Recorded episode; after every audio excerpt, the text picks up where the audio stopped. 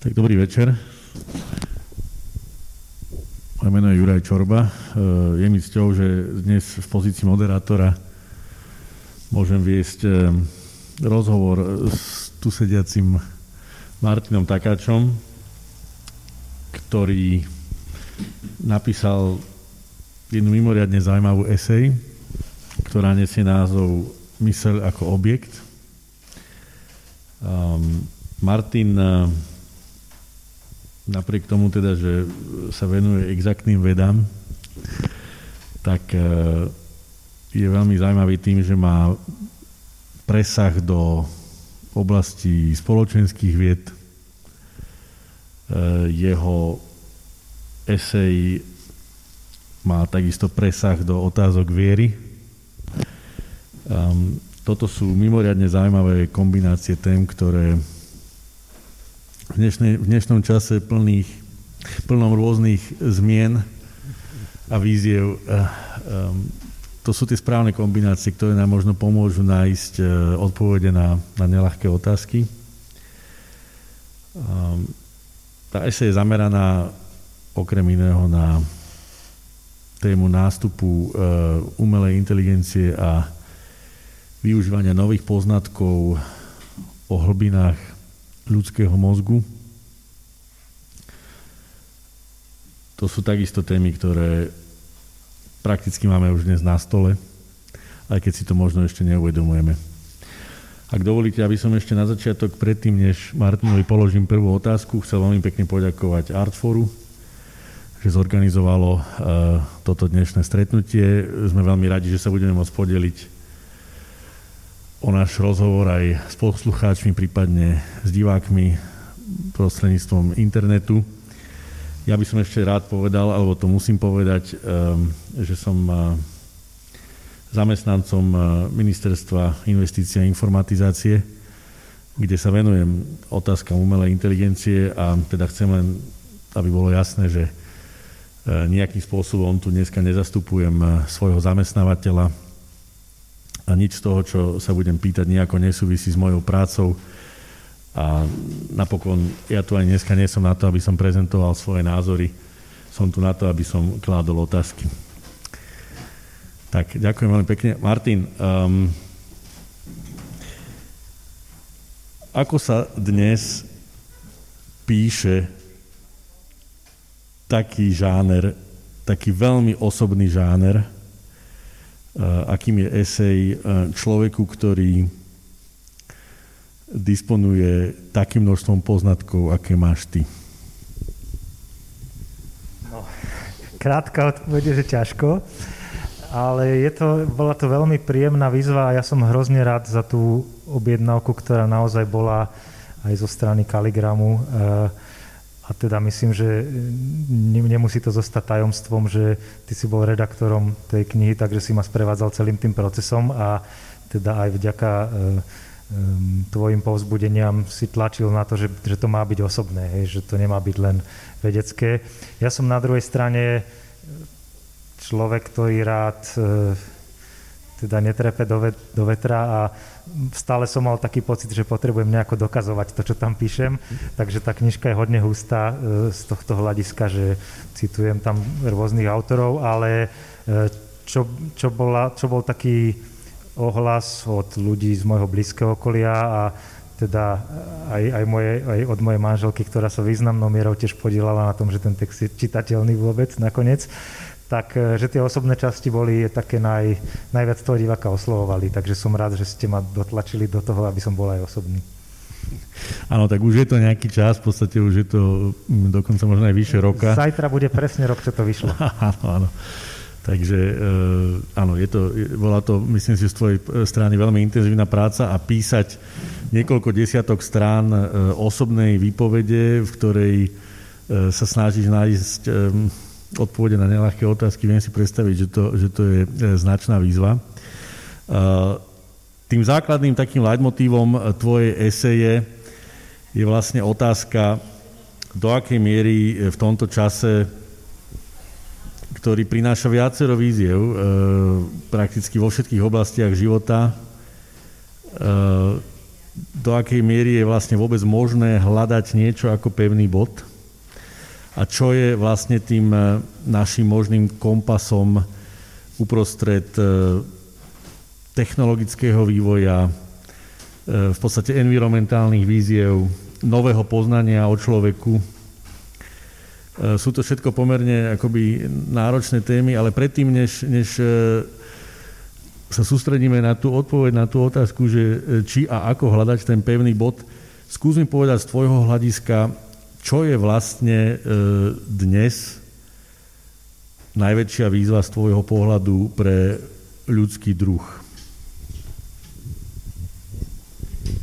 No, e, Ťažké je teda povedať iba jednu, lebo naozaj okrem iného aj stojíme na prahu environmentálnej katastrofy, to si musíme otvorene povedať, čiže to by rozhodne bola akože jeden kandidát na tú výzvu, ale možno keby som mal od toho trochu poodstúpiť, tak e, to je to, že naozaj ten e, vývoj sa zrýchluje a spätne už e, naše výtvory, ktoré vytvárame, a teraz myslím najmä technologické, začínajú formovať spôsob, akým myslíme, akým sa k sebe navzájom vzťahujeme, ako komunikujeme. A e, je teda otázka, že či, či to máme stále pod kontrolou, alebo či sa rozbehol nejaký samovývoj o ktorom nevieme, kam pôjde a ako nás ovplyvní. Takže e, možno na jednej rovine by som, teda dovolím si mať tie výzvy dve, na jednej rovine by to naozaj boli aj environmentálne problémy, ale myslím si, že ako druh, ktorý sa v evolúcii nejako vyvinul a pravdepodobne sa aj ďalej teda ešte vyvíja, tak to, že teraz už sme naštartovali ďalšiu vrstvu evolúcie a to je teda evolúcia našich výtvorov, ktoré sa možno dokonca budú aj samozdokonalovať časom a majú spätný vplyv na nás a e, musíme sa s tým nejako vysporiadať. Spomenul si, že e, sme tu vlastne momentálne v období, e, kedy je veľká otázka, či vlastne sme ešte schopní ovládať to, čo, čo sami tvoríme, ak som tomu správne porozumel. E, v skutočnosti nebolo to tak vlastne vždy v histórii ľudstva? No, uh, tak ja si myslím, že komplexnosť tých našich eh, nástrojov narastá. Akože oni mali na nás vplyv vždy. Ako napríklad, keď, eh, keď astronómia vynašli lepší ďalekohľad a zistili, ako to vlastne je usporiadané v tom vesmíre, tak to malo obrovské dôsledky a teda nie len pre, povedzme, kultúru a samotnú astronómiu, ale povedzme aj pre náboženstvo. A rovnako, keď ľudia e, vymysleli mikroskop a objavili svet vírusov a baktérií, tak takisto to malo akože vplyv na, rozšírilo sa poznanie a niekedy tie nástroje, ktoré my e, vymýšľame, naozaj ako menia takú celú paradigmu spoločenskú vednú toho, ako, ako vôbec rozmia, roz, rozmýšľame o svete. Čiže toto bolo vždy, len čo je teraz iné, je, že tie nástroje, ich komplexnosť začína presahovať našu schopnosť pochopiť ich. A toto neviem, či bolo vždy. Myslím si, že nie. Uh-huh. A keď sa pozrieme vlastne na ten tvoj názov, e, tvoje eseje, myseľ ako objekt, on naznačuje, ako by sme získavali novú možnosť a novú schopnosť práve pomocou týchto rôznych súčasných vymožeností, technologických predovšetkým, prenikať e, možno hĺbšie alebo inak do tajov ľudského myslenia, tajov e, ľudských emócií. E, je aj v tomto smere z tvojho pohľadu nejaký zásadný posun? Teda predpokladám, že áno, lebo to naznačuje už ten názov eseje. A ak, skús nám prosím priblížiť, že v čom vlastne táto konkrétna zmena z tvojho pohľadu spočíva? Mysel bola po dlhé storočia e, taká základná istota od Descarta vieme, že teda cogito ergo sum, že to bolo jediné, čím si bol naozaj istý, že teda introspekciou vedel, že má mysel a z tej sa vzťahoval ku svetu. A vždy to tak bolo, že väčšinou, keď sa pozeráme na svet napríklad cez okuliare alebo ďalekohľad, tak si neuvedomujeme, že máme okuliare alebo ďalekohľad. Ako si zabudneme na neho a vidíme len ten svet. A toto presne sa nám deje zmyslov, že e, používame svoju mysel ako nejaký vzťažný bod, z ktorého pozorujeme svet. Hej. A čo sa teraz zmenilo, hoci tiež ako záhada mysle zamestnáva ľudstvo už od staroveku pomaly. Ako o Svetom Augustínovi sa hovorí, že jeho vyznania boli prvá učebnica psychológie a introspekcie, čiže ľudia sa myslou zaoberali teda odjak živa, ale čo je, čo je teda nové, tak tie poznatky akcelerovali a my sme tu mysel začali skúmať ako objekt, akože obrátili sme ďalekohľad na seba samých a e, zistili sme, že zase veľa tých vecí, ktoré boli také jasné a isté a pevné, tak zďaleka nie sú také jasné a isté a pevné. Čiže to nám tiež trošku zobralo isté istoty, ktoré sme mali. A keď hovoríš teda, že sme e, novým spôsobom prenikli do samých seba, pomocou čoho sa tak stalo? Áno, tak e, predtým som hovoril o tom svetom Augustínovi, ale on vlastne tu mysel skúmal zvnútra, on, on, on pozoroval vlastnú skúsenosť, čiže to bola akási perspektíva prvej osoby, alebo mysel ako subjekt. Ale my dnes e, vlastne robíme, psychológovia robia rôzne behaviorálne experimenty alebo pozorovania a neurovedci vlastne robia to isté, že nastal strašný pokrok, strašne veľký pokrok v neurozobrazovacích metodách, ktoré teda síce nezobrazujú mysel, oni zobrazujú isté deje v mozgu, napríklad podľa toho, e, ktorá časť mozgu sa prekrví e, a okysličí, tak podľa toho vieme, že ktorá časť mozgu je aktívna, keď robíme nejaké kognitívne úlohy, čiže toto nie je ešte mysel, to je pri najlepšom materiálny korelát nejakých e, vnútorných dejov, ale sústredeným úsilím týchto všetkých vied a teda niekedy prihrajem si trochu polievočku, že začína sa od kognitívne vedy alebo vedy o, o ľudskej mysli, tak e, tam už vlastne tú mysel ako keby máme na stole a pitveme ju a hľadáme a pozeráme sa na ňu ako na objekt, čiže odtiaľ pochádza názov tej knižky. Mhm. Zároveň teda žijeme obdobie, kedy sa minimálne vo verejnom diskurze e, prezentuje myšlienka, že naša schopnosť napodobňovať e, ľudské myslenie pomocou strojov, programov e, a podobne sa zásadným spôsobom zdokonalila za posledných 5, 10, možno 15 rokov. Súhlasil by si s týmto tvrdením, ako býva častokrát prezentované v médiách a ak áno, v čom sú tie kľúčové prelomy? Uh, Myslím si, že eh, k nejakému výraznému kvalitatívnemu objavu v tejto oblasti nedošlo, že eh, veľa tých veľmi impresívnych súčasných obrovských systémov, ktoré, eh, ktorým ukážete obrázok a povedia vám, čo na ňom je, alebo naopak poviete, že urob mi stoličku z avokáda a vygeneruje to obrázok dizajnersky, kde je naozaj niekoľko variantov avokádovej stoličky, alebo včera som dokonca uh, videl uh, systém, ktorému zadáte úlohu, že uh, napíš dialog uh, samého seba, ako toho umelého systému, s Donaldom Trumpom. Hej? A, uh, a ten systém naozaj dokonca spravil takú vec, že uh, tam bol ako keby nejaký fiktívny vedec, ktorý hovorí, potrebujem e, jazykový generátor. A Trump hovorí, ja mám najlepší jazykový generátor. Čiže až do takejto úrovne to dokázalo ako na základe nešpecifickej ľudskej inštrukcie v bežnom jazyku simulovať, simulovať niečo. Takže e, tá, ako na pohľad to vyzerá impresívne, ale čo sa hlavne stalo je, že bol, bolo tam pár akože matematických trikov, ale hlavne obrovským spôsobom narastla dostupná výpočtová sila. My máme stroje, ktoré bežia mnohonásobne rýchlejšie a s mnohonásobne väčším teda dátovým priestorom a ten dátový priestor je kľúčový, že oni sú aj e, nakrmené proste obrovským množstvom dát.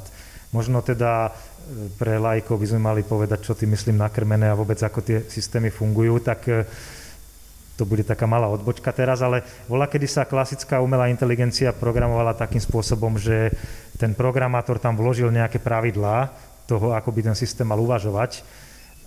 A dnes je to tak, že je to oveľa viac štatistika. Je to učenie z príkladov a týmto modelujeme, ako sa učí ľudský mozog, ktorý má teda miliardy neurónov, medzi ktorými sú spojenia a tie spojenia menia svoje vlastnosti na základe skúsenosti ľudskej a vystaveniu nejakým podnetom. A tá umelá verzia toho je systém, ktorý namiesto teda miliónov alebo miliard neurónov má miliardy číselných parametrov a tie parametre on vie upravovať tak, aby sa učil z príkladov, ktorý, ktoré vidí.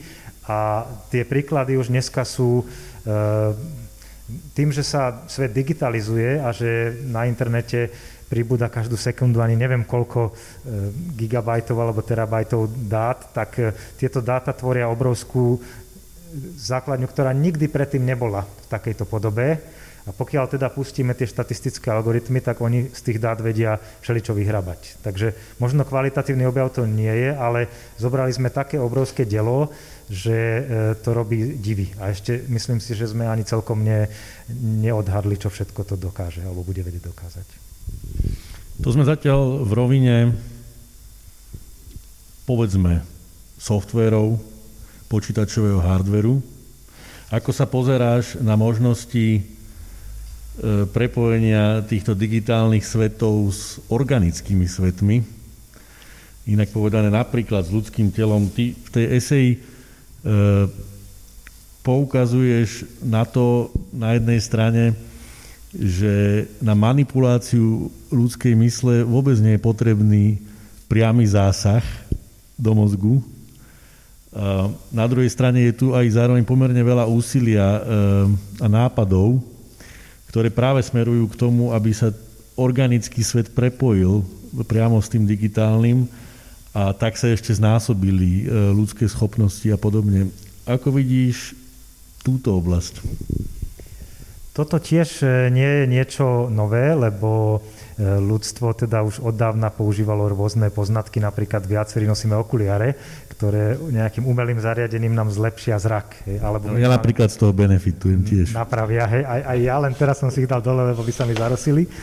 Ale, eh, no ale potom máme naozaj aj technologické prostriedky, napríklad kochleárne implantáty, ktoré už vyložené akože spolupracujú s mozgom a nahradzujú nejakú nefunkčnú časť toho zvukového aparátu.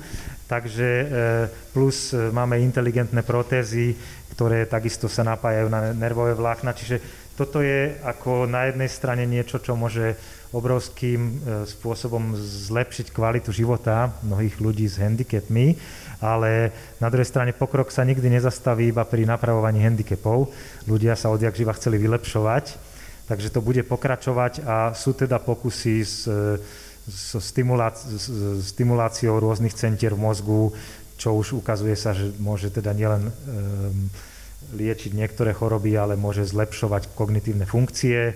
Um, takisto pred pár rokmi bol v Bratislave na jednej technologickej výstave. Kevin Warwick, eh, profesor z Anglicka, ktorý o sebe tvrdí, že je prvý kyborg, lebo on už má priamo implantované E, napríklad má niekde vzadu na hlave senzor e, približovania, čiže keď sa k nemu niekto zozadu blíži, jemu vybruje v prste nejaký malý, malý motorček alebo čo, takže získal ďalší zmysel a on s týmto experimentuje, ako má nejaké, riadil robotickú ruku na diálku cez internet, neviem koľko kilometrov ďaleko, čiže ako tie pokusy sa s tým robia, ale napríklad sa robia pokusy aj s analýzou, teda keby som to mal tak laicky povedať, s čítaním myšlienok, že vlastne vieme trénovať modely, ktoré e, napríklad merajú aktivitu mozgu, keď človek pozerá filmy a snažia sa generovať, že aký asi, aké asi obrázky sú v tom filme teraz. A je to prekvapivo dobré. Akože ne, nečíta to rovno, ale napríklad, keď je tam ľudská tvár, tak to môže ukázať nejakú zmesku ľudských tvári, alebo keď sa tam hýbe nejaký veľký objekt, napríklad lietadlo, tak tiež, tiež to bude. Čiže ako robíme pokroky aj s tým, čítaním mozgu, s tým ovplyvňovaním mozgu, hovorí sa o, teda sú pokusy s vkladaním umelých spomienok alebo naopak vymazávaním spomienok a toto keď sa domyslí do dôsledkov, tak e, na jednej strane je to úžasné a na druhej strane to môže byť hrozné, keď si predstavíme, že by to napríklad zneužil nejaký totalitný štát na manipuláciu svojich občanov.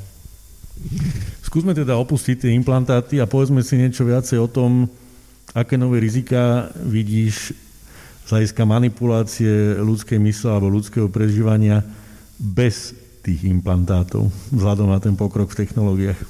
Áno, to je, to je to, čím si začal už tú predošlú otázku, že my vlastne nepotrebujeme toto všetko, že dá sa to aj neinvazívne robiť.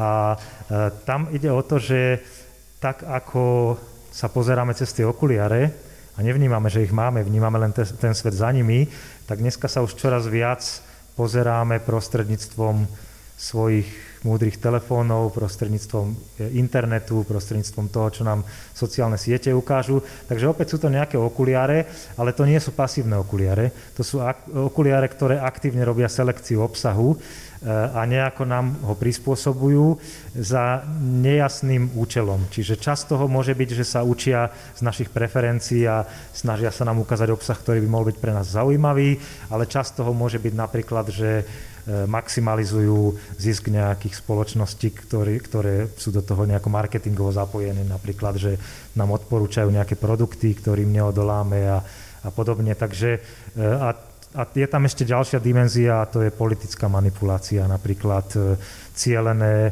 personalizované kampane, lebo dneska napríklad je možné analyzovať, a to bola známa kauza Cambridge Analytica, kde pomocou dát z Facebooku a i natrenovaním nejakého modelu, ktorý na základe toho predikoval psychologický profil tých ľudí, tak e, potom sa to spárovalo s databázou 50 miliónov amerických voličov, aj vďaka nejakým dieram bezpečnostným v tom facebookovom e, algoritme. A e, bolo možné ľuďom do ich mailových schránok a na ich proste facebookové konta, alebo hoci aj od dverí k dverám, ten canvassing, jak sa to hovorí po anglicky, e, dať personalizovaný, personalizované posolstvo, ktoré nikto nemohol kontrolovať, či je rovnaké pre všetkých a či je konzistentné a toto otvára obrovský priestor aj pre destabilizáciu demokracie a politickú manipuláciu.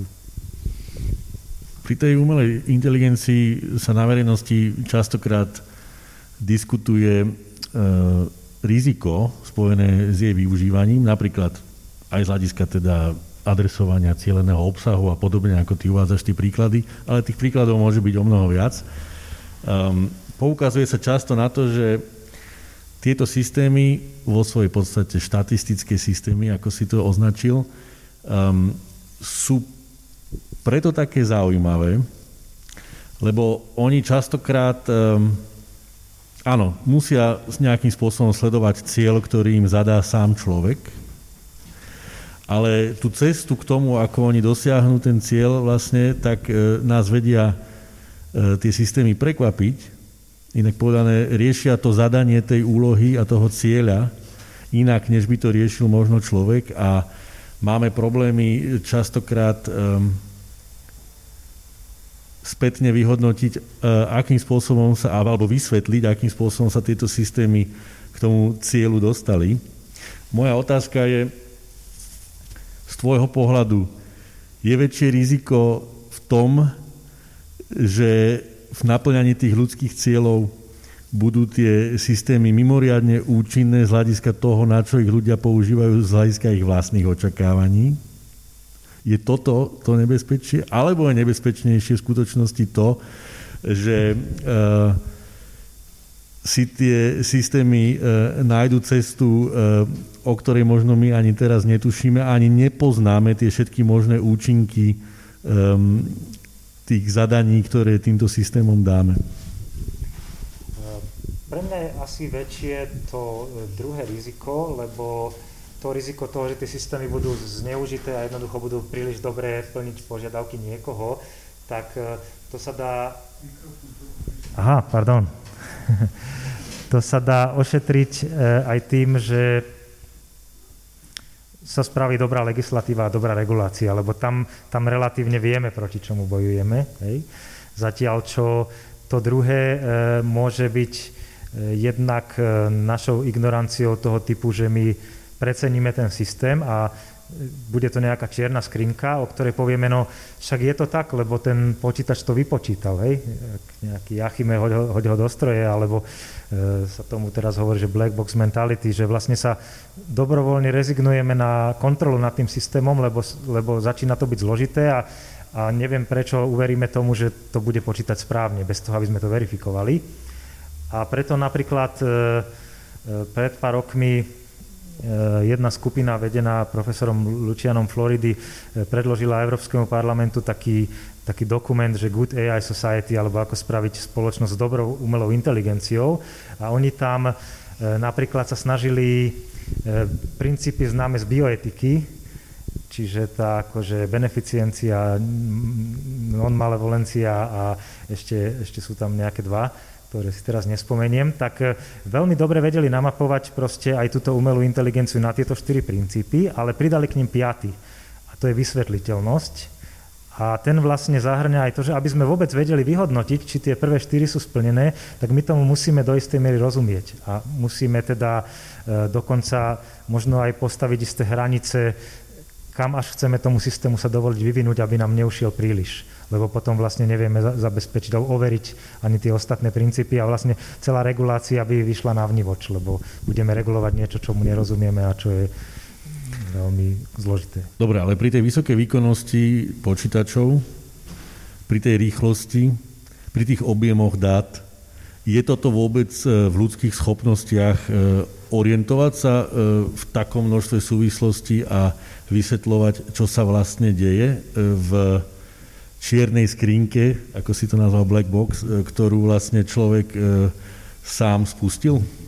No je to veľmi zložité, ale nemali by sme na to rezignovať a teraz aj v rámci umelej inteligencie sa veľmi rozvíja tzv. oblasť explainable AI alebo vysvetliteľnej umelej inteligencie. Čiže je to celý nový výpočtový smer, ktorý tu ešte pred pár rokmi nebol a, a začína teda byť.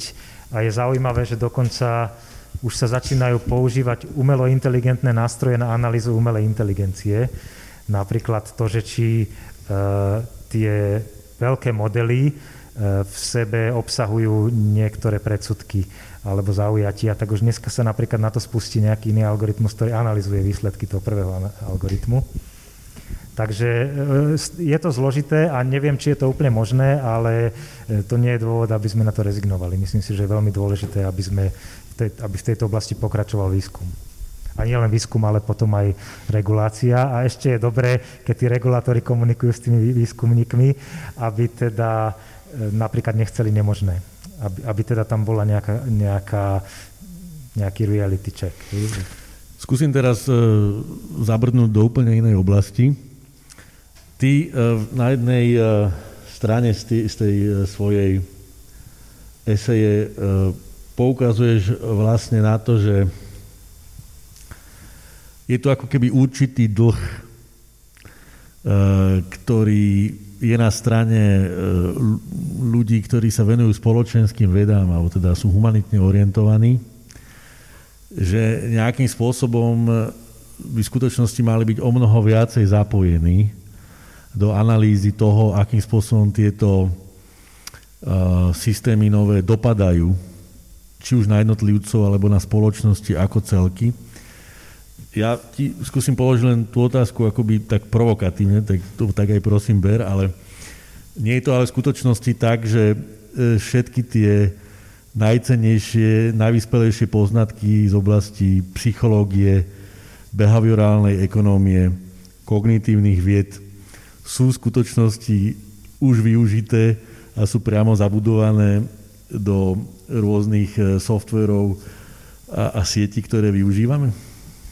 No, e, ďakujem za túto otázku a odpovede, že, že určite nie sú, preto lebo keď si zoberieme e, bežné technologické firmy, tak až donedávna tie systémy tvorili proste ľudia s inžinierským vzdelaním, programátori a mnohí z nich teda nemali ani, ani vzdelanie, ani vôbec teda konceptuálny aparát na to, aby pochopili širšie spoločenské dopady. Čiže pred pár rokmi vyšiel v Nature taký článok, kde asi 24 svetových vedcov e, vyzvalo k tomu, že umelú inteligenciu by nemali e, teda skúmať iba ľudia, ktorí ju programujú, lebo tí vedia akože otestovať nejaké vstupno-výstupné špecifikácie, že či to akože e, robí to, čo to má, keď to tak laicky poviem, ale treba spraviť niečo také ako syntetickú etológiu, čiže tak ako skúmame zvieratá v ich prírodzenom prostredí a pozeráme sa na ne zvonka, ani nemusíme vedieť, ako vnútorne fungujú, ale vidíme, ako komunikujú so svojím okolím a ako sa s ním navzájom ovplyvňujú, tak vlastne aj umelá inteligencia tvorí taký sociotechnologický systém, ktorého súčasťou je celá spoločnosť, ekonomické dopady, politické dopady a preto vlastne e, by e, mali tie týmy byť multidisciplinárne a rozhodne by mali tam byť zapojení aj odborníci na tieto oblasti. Nie len teda niekto, kto vie programovať umelú inteligenciu. Takže domnieva sa, že zatiaľ to tak akoby nie je.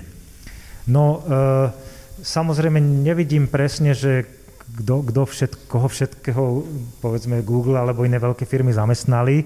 A viem, že dosť veľký pokrok sa deje napríklad v oblasti etiky, že začínajú mať e, tieto firmy nejaké etické komisie. O tom, že či je to teda aj naozaj, alebo či je to skôr také akože lip service, jak sa hovorí, že či je to len pre novinárov, aby boli kľudní, tak to neviem posúdiť, hej, ale e, už sa začína byť aj spoločenský tlak na to, že firmy, ktoré vyvíjajú takéto technológie, musia minimálne vedieť odpovedať na nepríjemné otázky od, od novinárov. A, ale teda e, myslím si, že také tie širšie interdisciplinárne sociotechnické týmy. E, je, začína byť na to napríklad v rámci Európskej únie dosť víziev na projekty s takýmito týmami, čiže to je dobré. Nakoľko je to teda v, v komercii, u komerčných firiem, to neviem, ale vo výskume uh, už teda vieme, že to treba. Tak by som povedal. Je tam ešte jedna ďalšia veľmi zaujímavá rovina tvojej eseje a to je vlastne tvoj návrat akoby do toho ľudského vnútra, že opúšťaš tú optiku, teda, že nazeráme na človeka zvonku a, a popisuješ teda, že akými novými spôsobmi môžeme do ľudí vidieť alebo ich ovplyvniť, ale teda máš tam aj takú tú časť, ktorá ide doslova dovnútra, ako je to introspektívne. A pokúšaš sa prísť na to, že čo vlastne môže byť pre človeka ako jednotlivca v rámci jeho výbavy, vrátane mysle, v súčasnosti e, nejakým adekvátnym kompasom, e, akým spôsobom vlastne navigovať e, tie vody, ktoré nám prinášajú pomerne významné otázky, morálne dilemy, profesijné výzvy, ja neviem čo všetko. Um, upozorňuješ na to, že máš pocit, alebo sa ti to vlastne nejakým spôsobom tak javí, že Ľudia si od dávna vytvárali e, nejaké koncepty, ktoré ich presahovali, podľa ktorých vlastne nejakým spôsobom sa snažili si určiť e, práve tento kompas, ktorý slúžil aj ako vnútorný kompas pre zložité životné situácie, výzvy a podobne. Ale hovoríš o tom, že uh, tieto abstraktné svety, zdá sa, tak ako sme si ich doteraz vytvorili, či už v rámci mytológie, náboženstva alebo akýchkoľvek iných systémov, ako keby nám už dneska nestačili a nedávajú nám akoby odpovede na niektoré um, dôležité otázky. Skús prosím ťa povedať teda konkrétnejšie, ako si dospel vlastne k tomuto názoru a prečo to tak vidíš, prípadne čo by mohlo byť e, tou odpoveďou nakoniec na tú otázku, že kde vlastne nájsť ten, ten zdroj toho nového smerovania a toho nového vnútorného kompasu. Uh, ja, ak dovolíš, teda si to tak rozdelím na dve časti, to, čo si povedal, uh, a, a tým kolektívnym alebo spoločensko-mytologicko-náboženským dôsledkom sa dostane v tej druhej časti, ale začal si tým, že píšem tam o akomsi návrate do ľudského vnútra, tak by som ešte trošku chcel povedať, že prečo vlastne si myslím, že je to podstatné. A je to o tom, že e, my sme naozaj delegovali hodne veľa zo svojej autonómie, slobody alebo rozhodovacej sily na tie systémy, ktoré už dneska nás rozmaznávajú tým, že nám ponúkajú, že do ktorej reštaurácie máme ísť, navigujú za nás auto, povedia, častokrát ideme v aute a netušíme, kde sme, ale čakáme, že systém nám povie teraz odboč doľava, teraz doprava. Takže tieto systémy na jednej strane nám veľmi pomáhajú a pomáhajú nám aj navigovať tú džunglu informácií, ktorá je na internete, ale na druhej strane nás môžu zahlcovať a e, veľa, veľa teda štúdie aj o tom, ako napríklad e, technológia vplýva na naše deti, ktoré už sú od, pomaly od kolisky, ako nalepené na nejakom tablete a, a na takomto digitálnom obsahu, že je dosť možné, že sa nám stráca aj schopnosť nejakej hlbokej koncentrácie a dlhšieho sústredenia sa na jednu vec. Stráca sa nám schopnosť napríklad nerobiť nič a vydržať to, vydržať ticho, vydržať nudu a takéto veci. Takže e, e jeden taký, taká, jedna motivácia, prečo vlastne o tomto v knihe píšem, je, že e, jeden z tých, z tých možnosť, jedna z tých možností, ako sa nestratiť v tom svete na tej individuálnej úrovni, kým sa dostanem k tej kolektívnej, je naozaj snažiť sa udržať si kontakt naozaj že s vlastným vnútrom a to kontakt, ktorý nie je prehltený alebo prehúčaný e, obrovským množstvom podnetov, ktoré neustále prichádzajú zvonka. Hej. Že, či už je to o tom, že proste e, generácia môjho syna má 24-7 na ušiach sluchatka a stále im tam niečo ide, či už podcast alebo, alebo hudba a ešte aj keď sa učia, tak popri tom hrajú počítačovú hru a ešte počúvajú podcast, lebo dva stimuly naraz nie je dosť, že musia byť tri alebo štyri, čiže toto podľa mňa akože výrazným spôsobom mení fungovanie mozgu. Hej? A to bola tá prvá časť otázky. Ale ja ti ešte do toho vstúpim, predtým, než sa dostaneme k tým kolektívnym kompasom. Uh, neočakávame trošku, alebo neočakávaš uh, uh, trošku veľa od človeka, ak si zoberieme, že kontakt so sebou samým môže byť v skutočnosti o mnoho náročnejší, než len také plávanie okolím? No, isté, že očakávam veľa, ale veď ide o naše prežitie. A možno, že prvý krok je veľmi jednoduchý, že spomaliť. Spomaliť to všetko, to hektické, ale jasné, že e, veľa, veľakrát e, to ticho nevieme vydržať práve preto, že a to je metafora, ktorú veľmi dobre popísali teda pustovníci alebo mnísi e, raných storočí, ktorí žili v egyptskej púšti, že oni to stretnutie so sebou volali, že boj s démonmi, lebo keď sa človek tak naozaj akože vystaví sám sebe, tak všeli čo tam nájde. Musí sa naučiť spracovať vlastné emócie, vlastné neistoty, strachy, všetky možné tieto veci a to, to nie je ľahké, ale je to cesta k ľudskej zrelosti a keď to prehučíme proste e, inými stimulmi, tak, e, tak nedozrieme. No. no poďme teraz na ten kolektív. V kolektíve naberajú veci ešte zaujímavejší rozmer. Um, tak ako to je? Ako byť schopný v kontakte so samým sebou uprostred e, kolektívu, ktorý má veľmi rôznorodé predstavy, veľmi rôznorodé očakávania, aj veľmi rôznorodé riešenia. Uh-huh. No, ono zatiaľ z tohoto, e, čo, čo sa rozprávame, tak to vyzerá, že e, ja tam tak ako keby navrhujem alebo ponúkam tie riešenia, ale ja aj dosť veľkú časť tej knihy venujem tomu, že e, deštruujem, alebo respektíve píšem, že prečo si myslím, že tie doterajšie riešenia nefungovali. A to je možno to, čím by sme mali začať v tejto kolektívnej otázke, preto lebo keď sme mali podobnú debatu v Štiavnici, tak myslím, že sa niekto opýtal, že prečo si myslím, že napríklad klasické náboženstva, že, že prečo by už nemali ako fungovať. Hej? A ja si myslím, že e, sa udialo, alebo deje sa zo pár e, bezprecedentných vecí e, a jedna z nich je, že máme schopnosť teda modifikovať sami seba a svoj mozog a druhá je, že vytvárame um, teraz to nazvem vznešenie, že umelé bytosti, ešte tam nie sme, ale teda snažíme sa vytvoriť ako, akéhosi nového golema. A to, je, to boli úlohy, ktoré boli vo všetkých svetových mytológiách a náboženstvách vždy vyhradené Bohom. Takže svojím spôsobom akože vstupujeme do role Boha a e, s tým sa musia naše náboženské príbehy alebo aj teda sekulárne asi nemusia, tie majú inú, iné, iný slovník a inú mytológiu, ale tie náboženské príbehy sa s tým potrebujú nejako vyrovnať s týmto, že, že vlastne ako keby vstupujeme do nejakej novej éry. A um, prečo teda si myslím, že uh, by sme nemali vyliať teda dieťa s vaničkou a že tieto príbehy veľké, ktoré nás prevádzali od nepamäti, sú stále dôležité, je to, že oni vlastne dodávali zmysel a dodávali koherentný obraz sveta.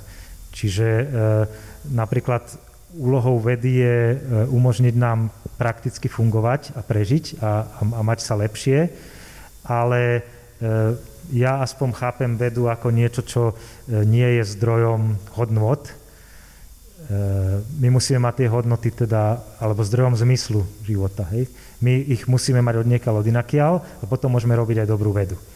A e, odkiaľ ich teda máme, aspoň e, vždycky v minulosti to bolo tak, že e, tie, tak ako našu, moju identitu ako jednotlivca tvorí moja pamäť, môj životný príbeh, to odkiaľ som vyšiel, čo som doteraz prežil, to, to ma tvorí, kto som, tak na tej kolektívnej úrovni máme tiež kolektívne príbehy, ktoré sú jednak teda akože história, ako ju poznáme z učebníc dejepisu, ale častokrát, keď ideme hĺbšie, tak sa dostávame nie celkom akože k faktografickej histórii, ale dostávame sa k mytológii. A skoro všetky veľké príbehy majú počiatky niekde práve v nejakých symbolických príbehoch, ktoré nie sú učebnicou dejepisu a nehovoria teda o faktoch, ale vyjadrujú e, niečo veľmi dôležité, čo nevieme ani vyhmátnuť a nevieme to pomenovať exaktne, ale, ale cítime to a je to, je to proste to, čo nás tvorí ako ľudské bytosti. A preto e, napríklad umenie robí niečo podobné, že vyjadruje v symboloch nevyjadriteľné veci a takisto tieto veľké mytologické príbehy, a tým slovom mytus nemyslím nič pejoratívne, tak oni robia presne toto isté, že to sú proste existenciálne výpovede, to sú, to sú veci o, o živote a smrti, o tom, ako sa vyrovnať s vlastnou konečnosťou a e, m, preto si myslím, že aj keby tie staré symbolické obrazy e, prestávali fungovať, čo možno prestanú, lebo tá doba sa naozaj radikálne mení, tak možno je čas hľadať nejaké nové ale neviem, či to zatiaľ vieme úplne bez nich. To je otázka, že či naozaj robíme taký zásadný skok e, do nového, keď to tak zjednoduším, e, ako sa to javí. Ale v tejto súvislosti, čo spomínaš, e, ma napadlo, že myslím, že to bola Karen Armstrong, sa volá tá spisovateľka, ktorá napísala takú zaujímavú knihu, ktorá sa volá, že Veľká transformácia.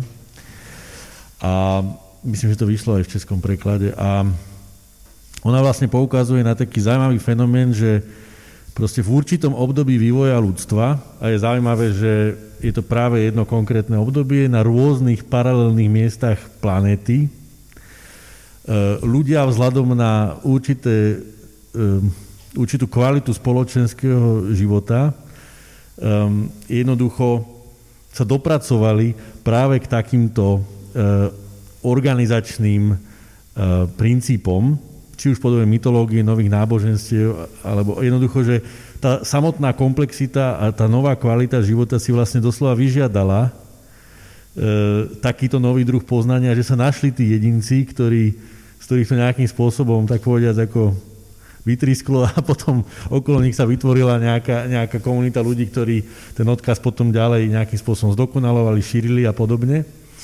Eh, je toto ale niečo, eh, myslím, že sa nachádzame ako keby v podobnom momente eh, ľudského vývoja, že raz, začne rásť dopyt po takýchto mimoriadne nadaných a, a hlbavých ľuďoch, ktorí akoby či už prerozprávajú tieto staré motívy na novo, alebo dokonca prídu s niečím úplne novým prevratným. Je toto, kandidujeme na to dnes, tak ako pred tými možno niekoľkými tisícmi rokov?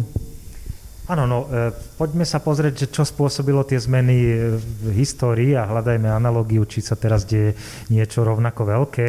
A, a vieme napríklad, že keď sa usadili kočovníci, keď sa nomádska spoločnosť zmenila na agrárnu, tak sa zmenilo aj náboženstvo lebo zareagovalo proste na to, že boli úplne iné potreby e, tých, toho spoločenstva pre nich. A potom takisto vieme, že E, napríklad, keď si zoberieme Bibliu, Starý zákon, tak tam je mnoho kníh, ktorých vystupovali proroci a to boli práve tí vizionári, ktorí väčšinou teda skončili veľmi zle, že ich obvykle vlastný národ ich nejako popravil, ale prinášali nové myšlienky a nové vízie, ktoré sa postupne zakomponovali a aj to náboženstvo sa menilo. Napríklad to možno nie každý vie, ale tie, niektoré tie staré biblické knihy nie sú monoteistické. Tam ešte je, že náš Boh je silnejší ako vaši bohovia a oni ako keby každý, každý kmeň vzýval svojho Boha a išlo o to, ktorý mal silnejšieho. Hej. Až neskôr sa tam objavuje motiv, že tie vaše sú modly z dreva, sú proste, to je nič, to je proste len výtvor a ten náš je skutočný. Čiže vieme vysledovať dokonca aj v takom náboženstve ako judaizme alebo kresťanstve myšlienkové posuny. A ja si myslím, že naozaj ak nastane nejaké radikálne iné usporiadanie spoločnosti, a to sa môže stať práve tou informačnou prepojenosťou a globalizáciou, tak možno to odštartuje nejakú zmenu veľkého príbehu. A čo je z tvojho pohľadu tým príbehom e, dneška? Je to vlastne ako keby nová schopnosť ľudí abstrahovať svoje vlastné životy a, a napriek limitom života preniesť informáciu možno ďalej e, do iných častí vesmíru, ako niektoré hnutia e, to koncipujú. Alebo v skutočnosti je to len o tom, že um, je tu už taká miera prepojenia ľudí na jednej konkrétnej planete, že jednoducho e, vytvárame ako keby spoločne jednu veľkú neuronálnu sieť. E, čo je vlastne e, ten príbeh súčasnosti? Um, áno, myslím si, že, že je to presne tak, že ten hlavný tlak je, že E, nás to tlačí ku sebe. A toto popisoval už e, Tyler de Chardin v 50. rokoch minulého storočia, ktorý hovoril o tom, že najprv nastáva akási diverzifikácia a kým bolo na Zemi dosť miesta, tak tie kultúry mohli žiť prakticky bez toho, aby museli navzájom interagovať a tým pádom nedochádzalo ku konfliktom, ale dneska sa zdroje postupne vyčerpávajú a aj teda tým, že sme nahustejšie a niektoré časti Zeme prestávajú byť obyvateľné a ľudia z nich migrujú do tých bohatších a šťastnejších. Výrazne početnejší. A sme aj výrazne početnejší ako kedykoľvek predtým, ale zároveň sme naozaj že vystavení tým iným kultúram. Možno teda na Slovensku ešte trochu menej ako v niektorých iných krajinách, lebo zatiaľ sa tomu teda nejako bránime, ale e, toto teda Tyler de Chardin nazýva fázou konvergencie, kedy teda sme nútení e, e, naozaj možno preskočiť z tej individuálnej úrovne na tú kolektívnu. A to by možno pomohlo aj s tým, že my sme vlastne evolučne vybavení na to, že my máme e, kmeňovú mentalitu. My sme proste boli vybavení na to, aby sme prežili či už, aby som prežil ja ako jednotlivec, alebo aby prežila moja rodina, alebo moja tlupa, alebo môj druh, ale vždycky, keď bolo ohrozenie, tak sa tieto akože seba záchranné inštinkty aktivovali. A teraz e, myslím si, že je čas e, prekročiť túto kmeňovú úroveň konečne teda, hoci sme to mali urobiť už minimálne pred dvoma tisíc rokmi v tej axiálnej perióde, keď vznikali veľké globálne náboženstva, ale nie celkom sa im to podarilo, lebo často nahradili len tú tlupu teda s príslušníkmi svojho náboženstva. Možno je to väčší kód. Áno, takže, takže pokiaľ by sa nám túto našu evolučne zakodovanú vlastnosť podarilo prekonať tým, že by sme sa začali cítiť členmi globálnej rodiny, alebo by tá informačná prepojenosť začala vytvárať niečo ako kolektívne vedomie, tak e, toto by možno mohol byť nejaký kľúčový prvok aj toho nového mytu, ktorý by sa s týmto nejako vysporiadaval. Čiže nejaká globálna zodpovednosť za celú zem, nie len, že ja a, a, ja, ja a moja rodina prvý, America first, a potom všetci ostatní. Hej? Uh Čas sa nám posunul dosť, e, takže ja by som ešte si dovolil jednu otázku a keďže máme tu s nami aj zo pár hostí, tak by som dal prípadne priestor aj na otázky. ty hovoríš, že by sme sa mali pokúsiť pri hľadaní e, tých odpovedí a toho vnútorného kompasu e, nájsť v sebe niečo ako kúsok púšte v mysli, Uh, povedz nám niečo viacej o tom, prečo práve tá púšť v našej mysli by mohla byť tým kompasom alebo tým imaginatívnym priestorom, ktorý nás podnieti k správnym odpovediam. A ako to teda je s tou odpovedou na otázku, ktorú sme už dneska spomínali, vieme na tej púšti nájsť ten pevný bod, alebo uh, ako vlastne uh, sa orientovať? No, uh, pre tých, ktorí teda nie sú zvyknutí pracovať s tou metaforou púšte alebo s tým symbolom púšte, tak púšť nie je to isté, čo spúšť. Nie je to len nejaká nehostinná, zdevastovaná krajina, ale je to v podstate miesto ticha a prázdna, miesto, kde počuť vlastné myšlienky. A to vieme už od tých puštných otcov, vieme to od Exupéryho a vieme to z mnohých ďalších teda zdrojov. Eh, je to teda aj miesto pokušení a vyrovnávania sa so svojimi démonmi. Konec koncov aj v Biblii je, je to o tom, ako Ježiš bol 40 dní na pušti a tam teda mal rôzne ponuky od, od, od, od démonov alebo démona. Takže, je to aj priestor smedu. Je to aj priestor smedu, ale e, podľa mňa pokiaľ stále veríme tomu, že aj, aj tá naša mysel nám ešte má čo ponúknuť, tak e, by som sa spolahol aj na to, že vyskúšať to, že, že ne, ne, ne, ju len za nejaké vonkajšie podnety od technologických systémov, ktoré sme sami vytvorili a ktoré zďaleka ešte nemusia byť dokonalé, e, alebo do, teda po tejto stránke, že by nám vedeli ponúknuť odpovede na tieto otázky. Takže um, toľko k tomu. A teraz, že či teda máme ten pevný bod alebo nemáme, tak uh, ja si myslím, že, že my ho nemáme v tom zmysle, že nemáme nič naozaj pevné, ako absolútne pevné, o čo by sme sa vedeli oprieť, ale vieme proste pomaly a opatrne kráčať s tým, že budeme reflektovať to, čo robíme a nemusíme hneď rýchlo zahodiť všetky tie naše proste náboženstva, mýty, poéziu, vzťahy, že e, ono sa to časom zmení a možno sa to zmení úplne radikálne, ale zatiaľ to máme a zatiaľ to je jediné, to, čo nás, to je jediné, čo nás drží v kontakte so svojou ľudskosťou, tak ako sme ju doteraz poznali. Čiže ona sa bude meniť, ale robme to pomaly a vedome a reflektujme ten proces. To sú pomerne vysoké nároky. Tak, áno. Niektorým sa to možno podarí. A možno, že sa o to aj podelia. Tak, e, keďže tu máme niekoľko zácných hostí, tak ja by som dal priestor na otázky. E, ak máte pre autora, nech sa vám páči, dávam vám priestor. Ja to potom, aj, ja to potom voľne prerozprávam aj do mikrofónu, aby... Mňa, mňa zaujalo treba od toho konca, že potrebujeme akože nový príbeh dobre, super si to akože vyložil, že prečo. Len uh, tu je tá ďalšia vec, že tí nositeľia, tých uh, doterajších nositeľov, tí sa skôr obávam, bojím sa ich. Že potreba nového príbehu áno, ale teraz tí nositeľia, to, to, to, to je pre mňa um, tak, taká, taká neznáma tých, ktorí by kandidovali na tých nositeľov, tých sa ja obávam. Ak, bude možné, tak aj budem proti, aj treba ako občianský aktivista alebo, alebo niečo také. Že? To, to, toto trošku... Áno, takže je tu otázka kredibility nositeľov nových, nových ideí a, a ako sa vysporiadať vlastne s rizikami e, osobných vlastností v situácii, keď nové idei ani tých konkrétnych ľudí ešte nepreveril čas?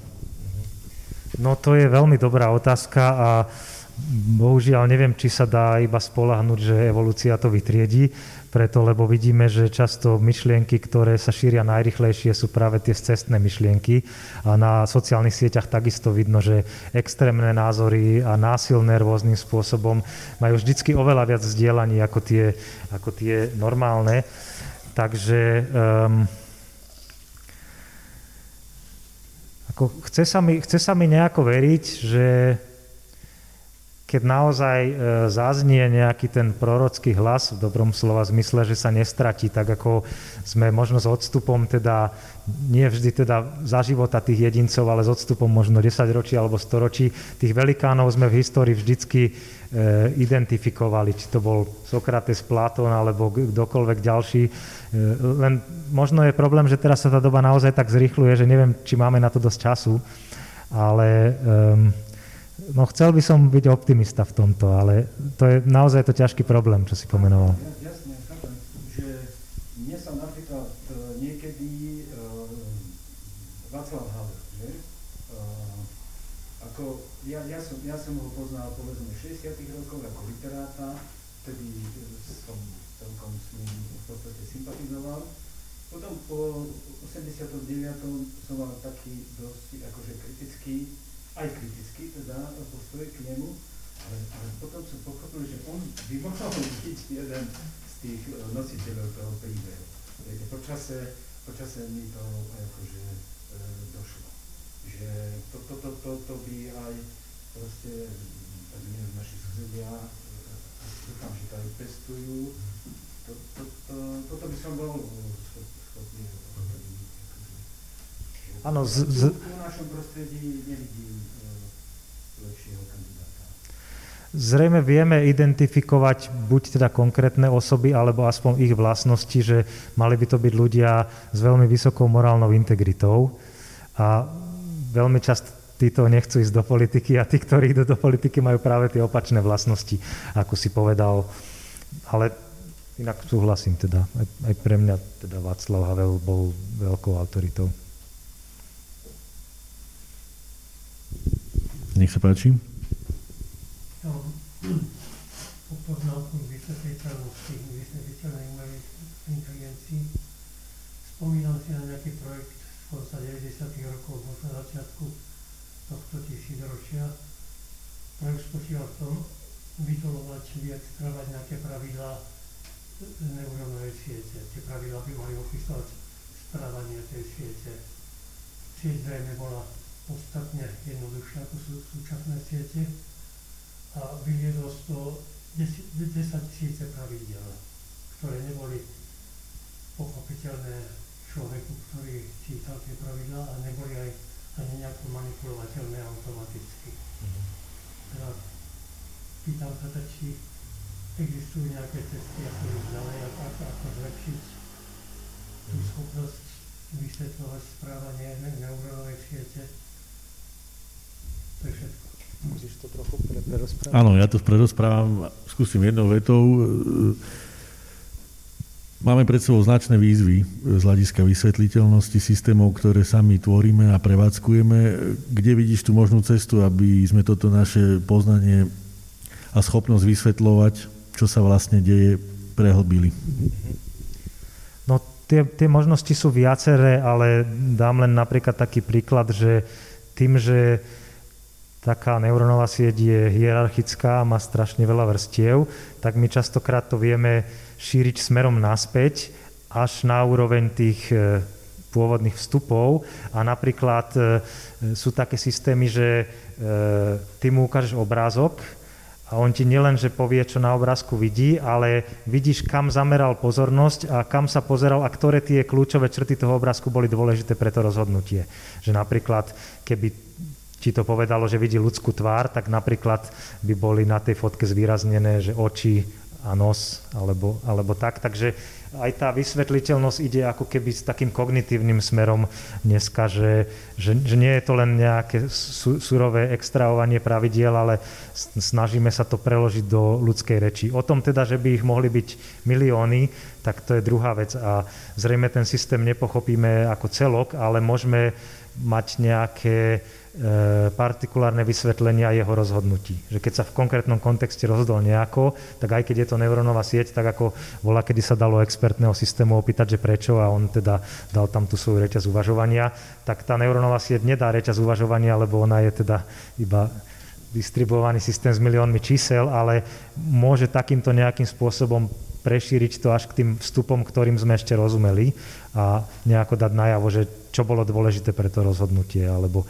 takto. To, to je len taká ako viac menej špekulácia, lebo nevidím ani ja do detajlov, ale takto si to predstavujem. Odpovedal som ti, Janko? Odpovedal, ale stále, stále mám problém s tým. Išiel by som do nejakej lepšej úrovne detailu. Z nejakého neurónu sa tá mašinéria môže dostať do dvoch iných neurónov. Každá tá hrana má získava inú vlastnosť, pardon, inú váhu. A otázka je, ako získava tú váhu alebo onú váhu. Mm-hmm. Ja teda stručne, len to zrekapitulujem, otázka znie, keďže tie systémy sú vystávané na princípoch váženia, akým spôsobom vlastne porozumieť tomu, že čo a akú konkrétnu váhu získava v danom kontexte a, a v danom systéme. Mm-hmm.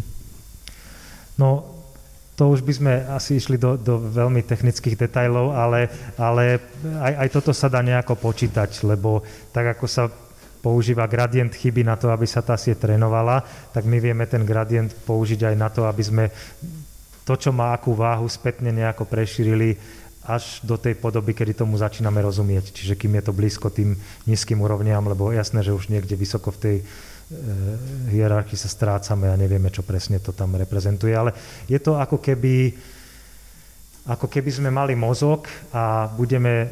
Mm, e, vystavíme ho nejakým vstupom a vidíme, že ktoré vstupy aktivujú ktoré centrum. A potom môžeme začať mať hypotézy, že aha, tak toto centrum asi reprezentuje ovocie, lebo keď sme tomu ukazovali obrázky ovocia, tak, tak, sa tam, tak sme tam namerali aktivitu. Čiže nie je to nejaké úžasné pochopenie, ale je to také trošku inžinierské pochopenie.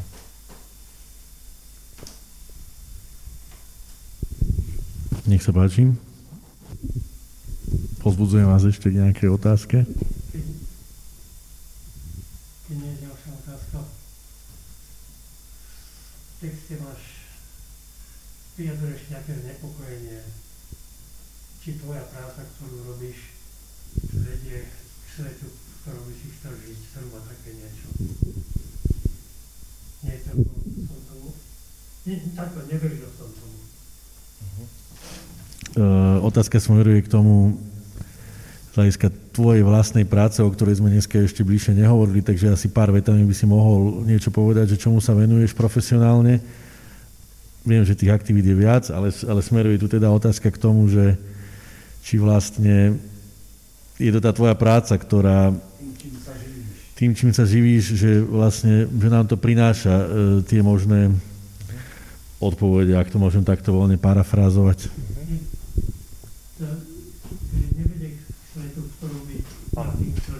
Áno, alebo, áno že či, či tvoja práca vedie k svetu, v ktorom by si chcel sám žiť.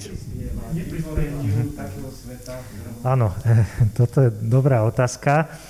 A, Možno pár vetami povedz, čomu áno, sa venuješ. Áno.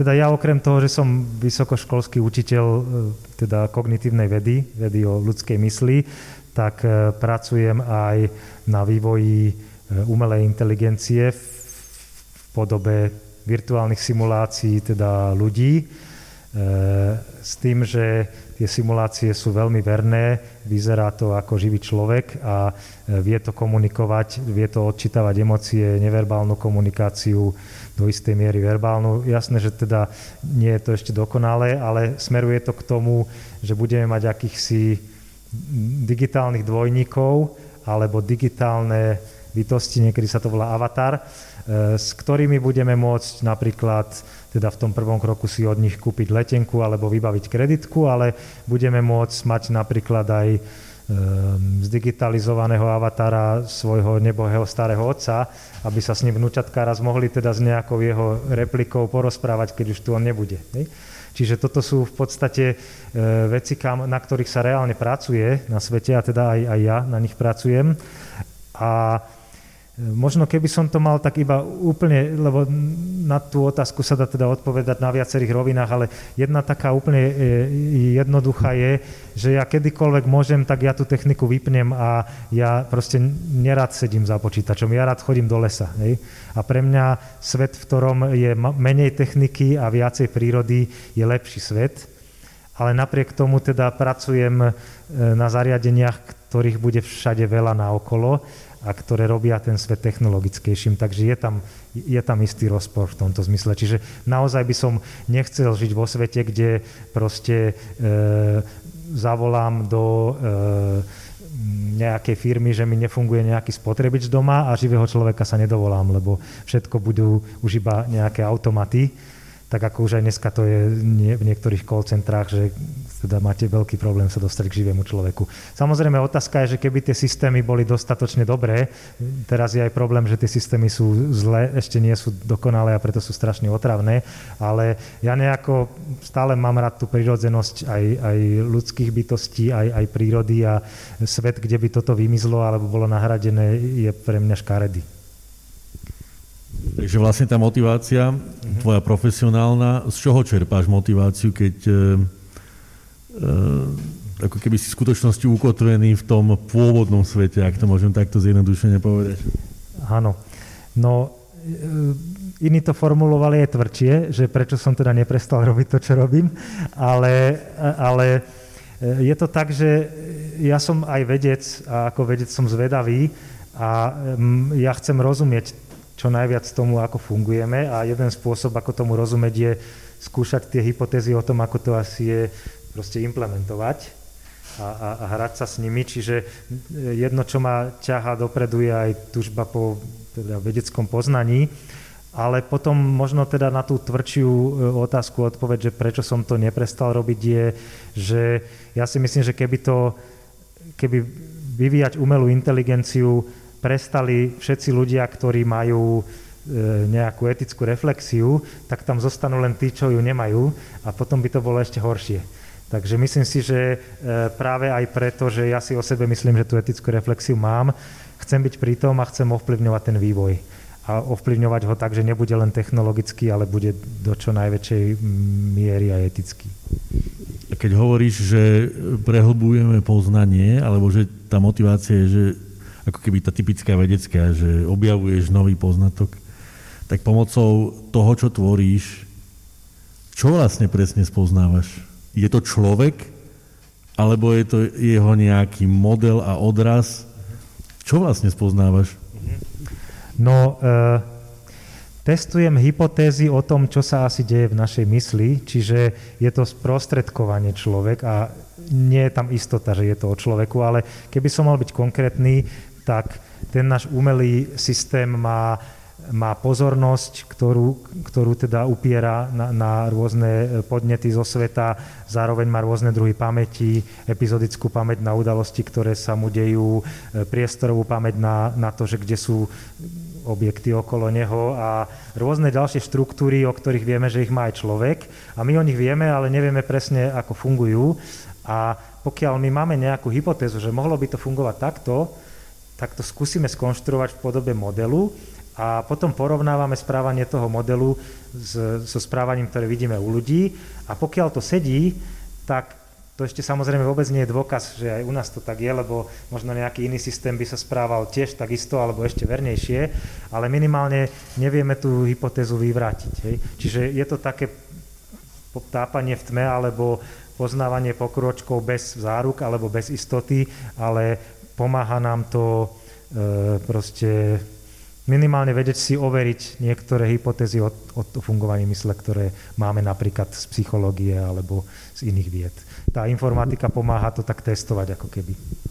Takže ako keby buduješ niečo ako zrkadlo ľudskej mysle, pričom ale nie je úplne isté, že či všetky tie rovnosti toho povrchu a tak ďalej, či sú naozaj dostatočné, aby to skutočne verne zodpovedalo odrazu ľudského myslenia? Dá sa to takto povedať? Áno, ty si to povedal tak veľmi poeticky, ale ja by som povedal, že takto v podstate funguje celá veda, že my máme teórie a tie teórie budú platné, kým nenájdeme protipríklady, kým ich nevyvrátime. Čiže všetky naše teórie sú dočasné, preto lebo doteraz boli v súlade s našimi pozorovaniami, ale to nie je ich dôkazom. Môže prísť, môžu prísť nové pozorovania a my budeme musieť teóriu zahodiť a vymeniť ju za lepšiu, čiže Takto by som to... Ja tak ľudia vedia prekvapiť. Uh-huh. Nech sa páči. Ja by som sa ešte vrátil k tej individuálnej kríze.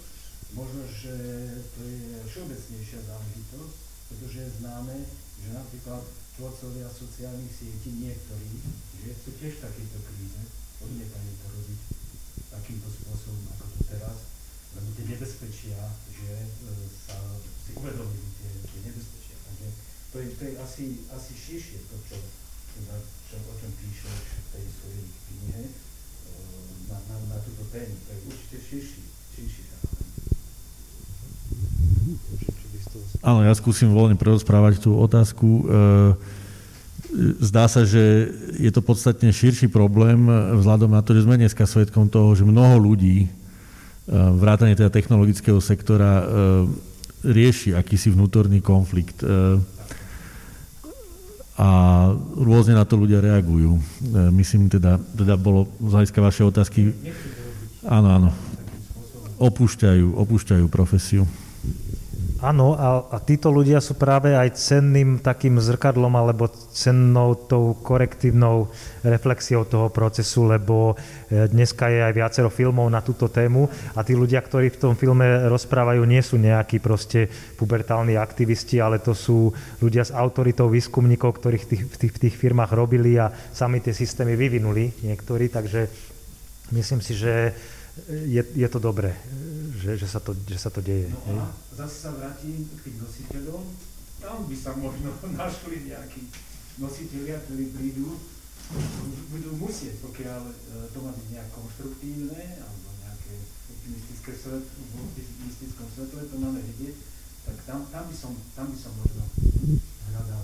Áno, otázka z publika teda ďalej smeruje k tomu, že či práve medzi týmito ľuďmi nie sú tí noví potenciálni nositeľia nových ľudských kompasov. Či to nie je práve tá ich skúsenosť, ktorá ich tomuto môže priviesť? No, zrejme tým, že v istom momente si aj povedali, že stop, tak asi splňajú tú kvalifikáciu tej morálnej reflexie a zrejme majú, majú nejakú integritu a to je, to je prvý predpoklad. A k tomu majú ešte teda skúsenosti a vedomosti, takže môže ich to kvalifikovať. A častokrát toto nie sú ľudia, ktorí by vyhľadávali politiku. Hej. Niekedy sa nútene z nich stajú, stanú aktivisti, ale nie je to ich primárny cieľ, že potrebujú popularitu alebo potrebujú niečo. Ale akože to, ktorí z nich teda budú naozaj takými morálnymi autoritami, že posunú tú víziu ďalej, tak to zase len ukáže čas, ale niektoré predpoklady by na to mohli mať. A nie je to v rozpore s tým, čo si práve spomínal, že je dôležité, aby uh reflektívni ľudia, keď to takto nazvem zjednodušene, aby pokiaľ možno ostali v branži? Ako, ako to vlastne hovoríš aj ty sám o sebe? No, ono, ostať v branži sa dá odtal potal, ako sa hovorí. Hej?